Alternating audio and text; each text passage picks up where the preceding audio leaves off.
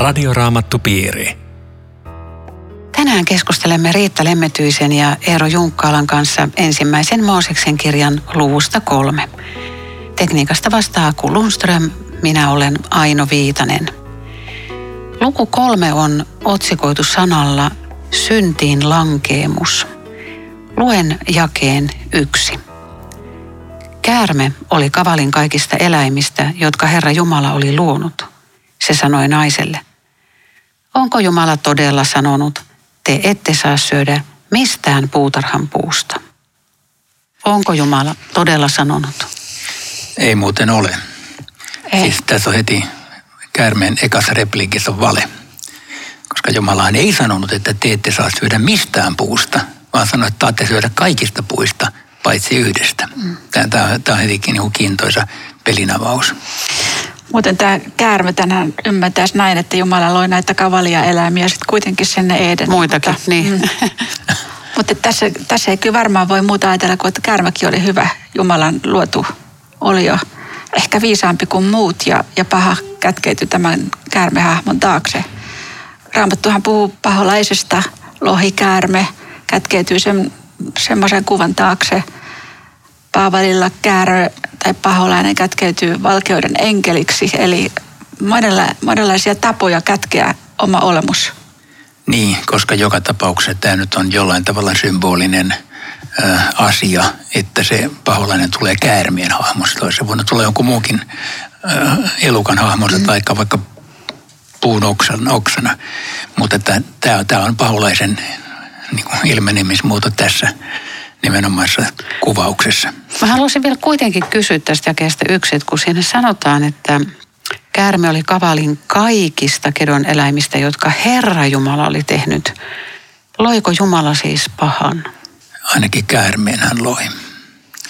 Tästä pahan luomisesta, niin mä ajattelen sen näin, että Jumalan tietämättä ja sallimatta paha ei tietenkään ole voinut tulla tähän maailmaan, koska tämä on Jumalan maailma eikä täällä ole mitään se, saatana, joka tässä on niin kuin takana, niin, niin ei ole jokin tasavertainen kamppailija Jumalan kanssa, että Jumala, oho, nyt sekin pääsi tänne tulemaan. Näin se ei voi olla.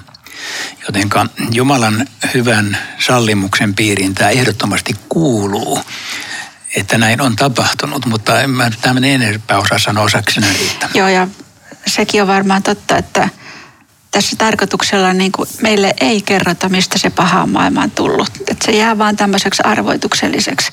Mutta meidän on hyvä tiedostaa, että tämä paha kysymys on, on todella ajankohtainen niin kristityn ihmisen elämässä kuin ei kristityn. Mä ajattelen, että onko Jumala todella sanonut, onko hän sanonut, että ei saa valehdella, varastaa, rikkoa avioliittoa.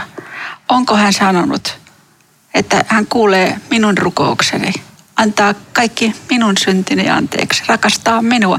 Nämä on tosi oleellisia kysymyksiä kristityn elämässä.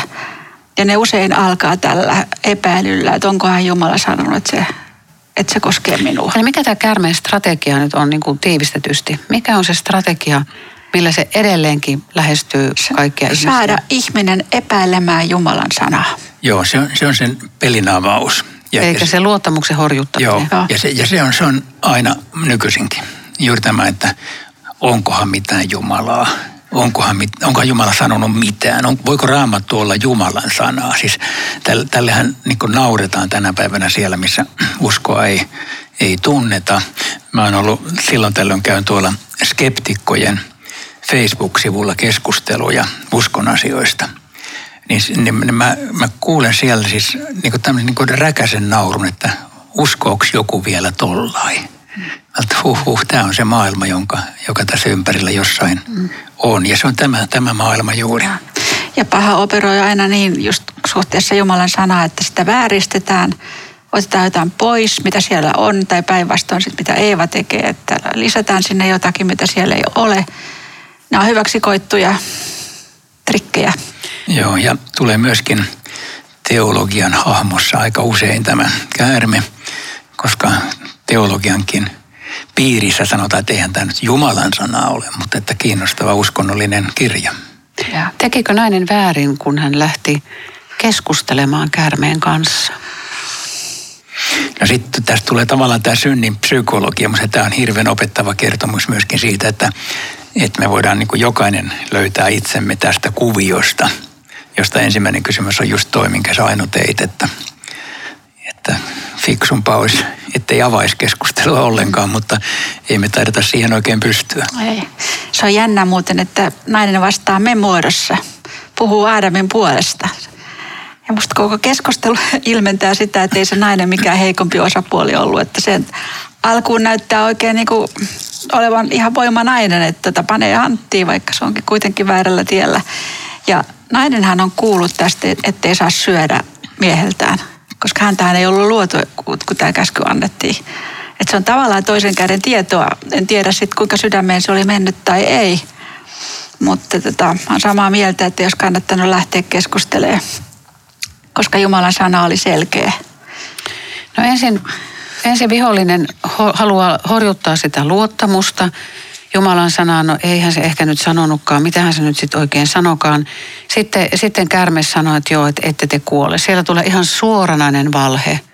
Ihan, toi, ihan päinvastoin kuin mitä Jumala oli eh, sanonut.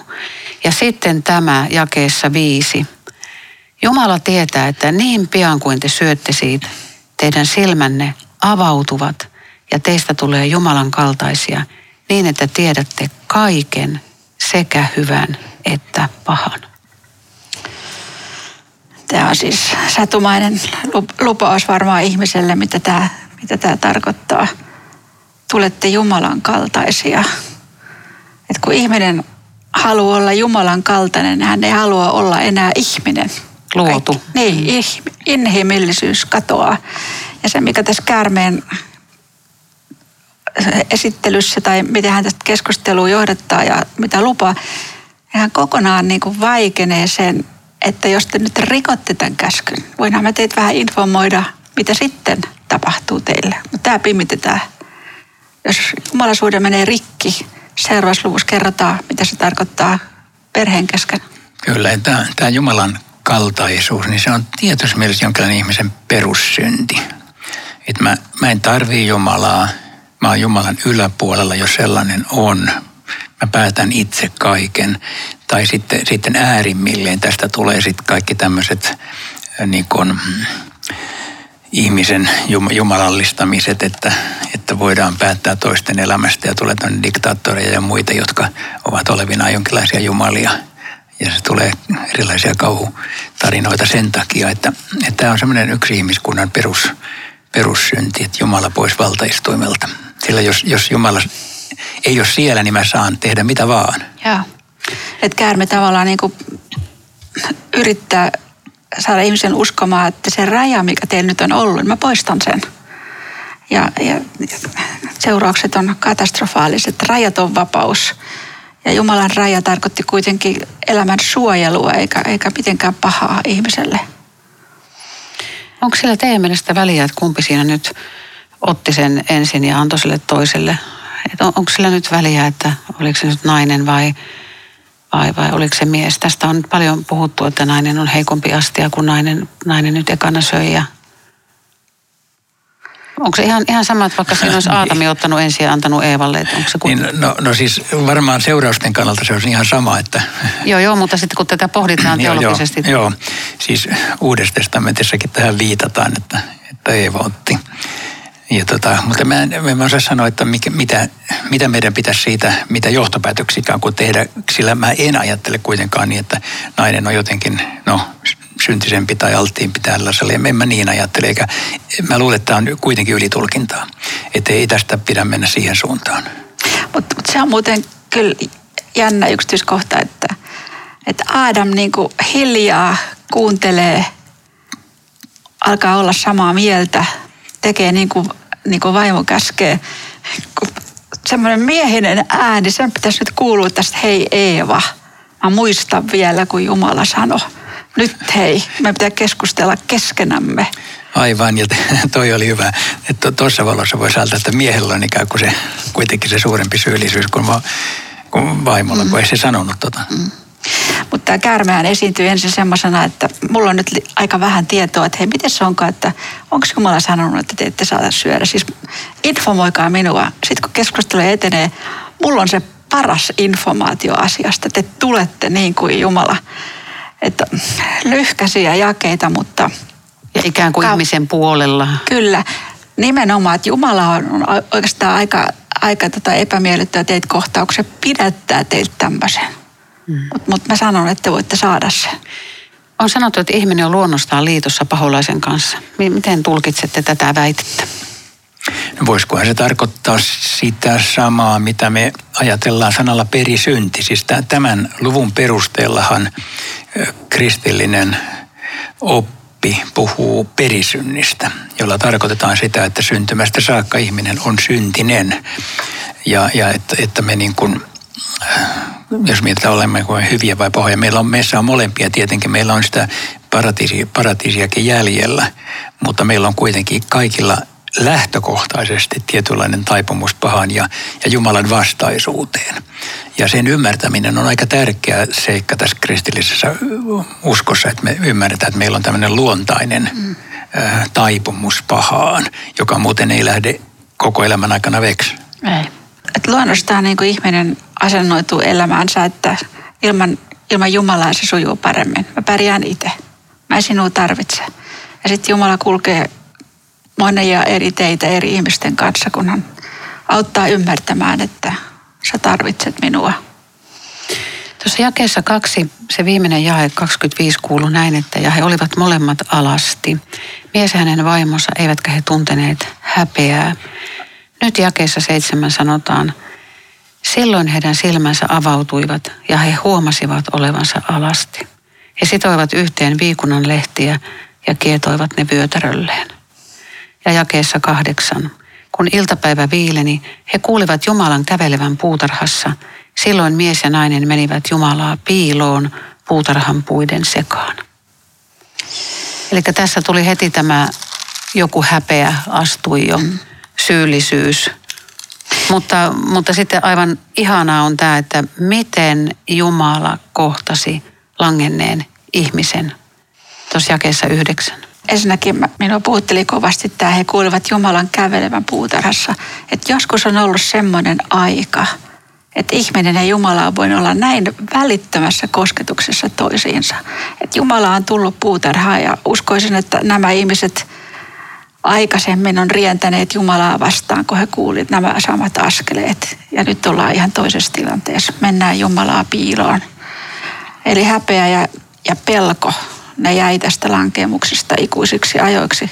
Tai siis ajallisesti, kun stigmat ihmiseen. Joo, niin. ja aika surkuhupaisa ajatus, että Jumalaa piiloon puitten taakse. Että siis mit, mit, mit se ajatteli Jumalan olevan, kun he ovat puun takana piilossa? Puhutteleva on, että Jumala todella lähti heitä etsimään. Mulle tuli mieleen Uudesta testamentista, kun Jeesus sanoi, että minä olen tullut etsimään – kadonneita. Kyllä. Ja, ja. Tämä, tämä kysymys, missä sinä olet? Siis, se, se, on aika, se on kiinnostava kysymys, että, että siis ihan kuin Jumala ei mukaan tiedä, että tuossa puun takana ne on. Mutta hän, hän siis sanoo, että missä sinä olet. Siis on, hän odottaa ihmisen vastausta. Toi on tosi puhutteleva. No mies vastaa, että, että häntä pelotti, kun hän oli alasti. Ja Jumala kysyy, kuka sinulle kertoi, että olet alasti? Ja sitten alkaa tämä syyttely joka on myös tyypillistä synnin tekemisessä. Muuten tätä synnin psykologiassa Joto jäi kutoninkin oli aika jännä, että näki, että se oli hyvä syödä ja kaunis ja houkutteleva. Siis tähän kuuluu synnin olemukseen myöskin, että se ei yleensä tuu sarvet päässä ja, ja sillä tavalla, vaan että jossain kauneismuodossa. Ja sitten siihen kuuluu taas tämä syyttely, että enhän minä, olosuhteet esimerkiksi olivat niin vaikeat, että en voinut muuta.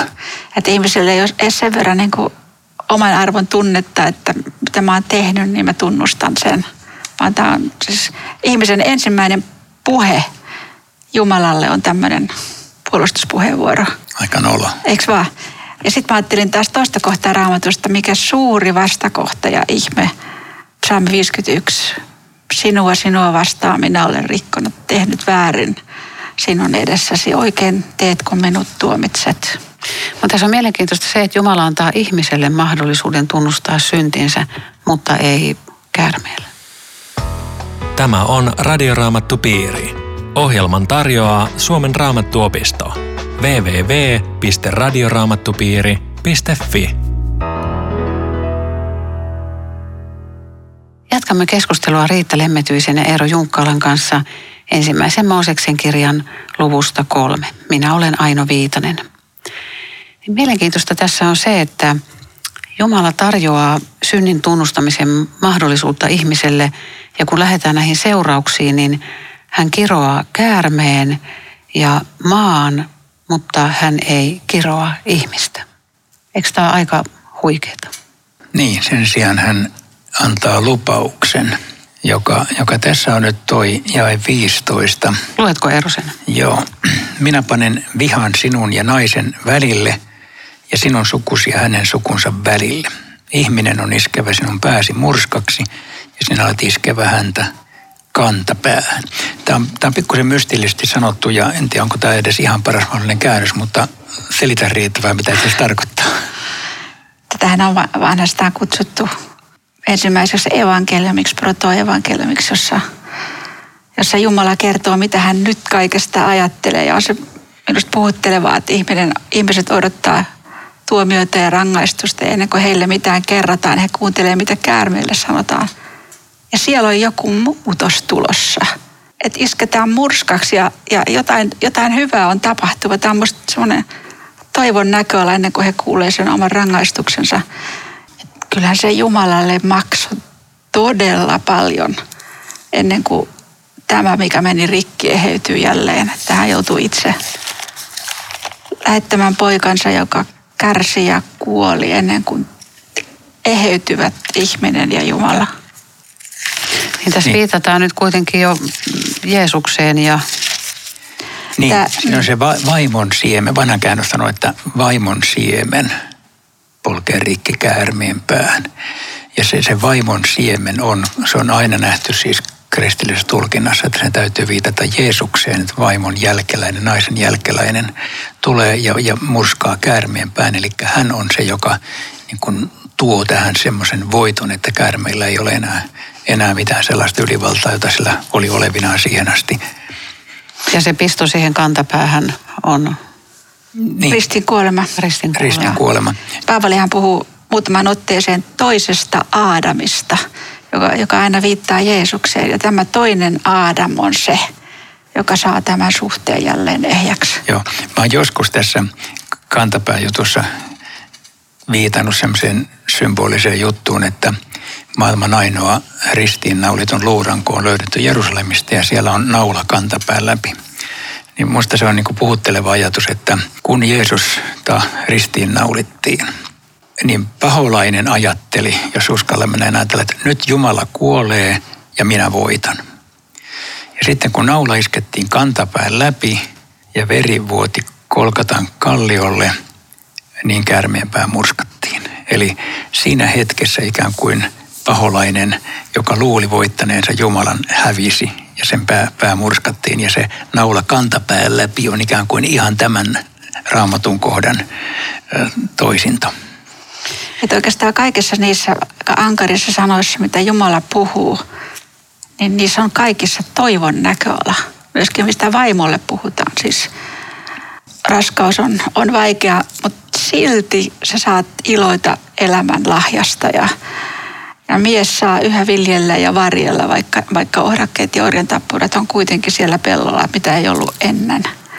Joo, eli tästä, mustakin tästä täytyy lukea se, että synnytys ei muuttunut pahaksi eikä työnteko muuttunut pahaksi, mutta molempiin tuli tällainen ikään kuin lisävaivan pointti, mm. joka sitten syntiin lankemuksen seurauksena tässä maailmassa näkyy. Että Käydään vielä läpi ne, että mitä, mitä seurauksia ihmiselle tuli siitä tässä on ensinnäkin 16 naiselle sanotaan, että teen suuriksi sinun raskautesi vaivat.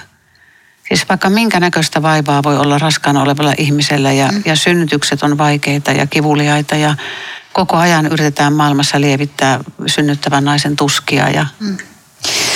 Tämä vastaa myöskin siihen äh, kysymykseen, joka ihmisellä on, että miksi tämän pitää olla näin vaikeaa. Ainoa vastaus on täällä mm. Vanhassa testamentissa. No mitä tämä tarkoittaa Eero, että kuitenkin tunnet halua mieheesi ja hän pitää sinua vallassaan? Niin, no se, siinä voi siis olla viittaus tähän äh, normaalin seksuaaliseen haluun, joka on Jumala asettanut miehen ja naisen välille, mutta tämä vallassa oleminen voisi olla juuri tällainen syntilakemuksen seuraus, että toinen alistaa toisen. No mutta miehellekin tuli seurauksia. Tuli, tuli se, että maa on sinun takiasi kirottu. Ja just puhuttiin tuosta, että, että työnteko ei ole itsessään paha, mutta siihen tulee se, että kovalla työllä sinun on hankittava siitä elantosi niin kauan kuin elät. Se on jännä, että maa kasvaa sinulle or, orjan tappura ja ohdaketta, että nehän tulee pellolle ilman, että kukaan viljelee niitä. Se on vaan se riesa, joka siellä on. Mutta työnteko ei otettu pois, mutta siihen liittyy nyt paljon hikeä ja. Ja, ja, ja tuskaa siinäkin. Ja mä että tänä päivänä nämä jakeet voi tuntua jostakin IT-insinööristä vähän niin kuin vanhan menneen talven lumia, mutta kyllä ne oirakkeet löytyy siis ihan toisenlaisista asioista tänä päivänä. Työ turhauttaa tai on yksi toikkosta tai... Tai stressaavaa. Niin ja sitten, sitten toinen kiusaa toista ja jatkuvasti ohdakkeita työpaikalla että syystä tai toisesta, että harvalla on semmoinen ihanne työpaikka, ettei mitään pahaa sanottavaa. Mutta ihana tässä on se, että, että sovitus on ihmiskunnalle tarjottu ja, ja nämä lupaukset. Ja, ja kuitenkin kaiken vaivan näön keskellä Jumala antaa hyviä lahjojansa, mutta ei anna niitä paholaiselle. Ihminen on jotenkin todella rakas ja niin kuin tärkeässä erityisasemassa Jumalan edessä. Ja sekin on jotenkin puhutteleva, että ollaan ihan raamatun alussa ja me ollaan ilmestyskirja käsitelty, mutta täältä se pelastushistoria alkaa ja se on kuin katkeamaton nauha, joka menee täällä kaikkien kirjojen läpi, että Paavali sanoi, että Jumala, joka on alkanut hyvän työn, niin saattaa sen päätökseen. Että Jumala olisi voinut panna tähän pisteen, että okei, te olette tommosia, lopetetaan tämä. Mutta Jumala halusi tämän uuden luomakunnan ja kerran tulee viedä uusi Eden ja siellä on ne ihmiset hänen ilonansa, ilonansa. Ja miten se on mahdollista, niin siitä lähtee pelastushistoria. Jakeessa 22 sanotaan näin. Sitten Herra Jumala sanoi, ihminen on nyt kuin me. Hän tietää sekä hyvän että pahan, ettei hän nyt vain ota elämän puusta hedelmää ja syö ja niin elää ikuisesti. Puhutaanko tässä nyt, mistä tässä puhutaan, ihminen on nyt kuin me?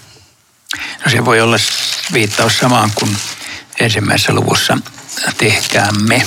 Siis siinä on tällainen monitollinen, siis hebrean sana Elohim, Jumala, on itse asiassa monikollinen sana, mutta se yleensä käännetään yksikössä Jumala, ja niin kuin se kuuluu kääntääkin.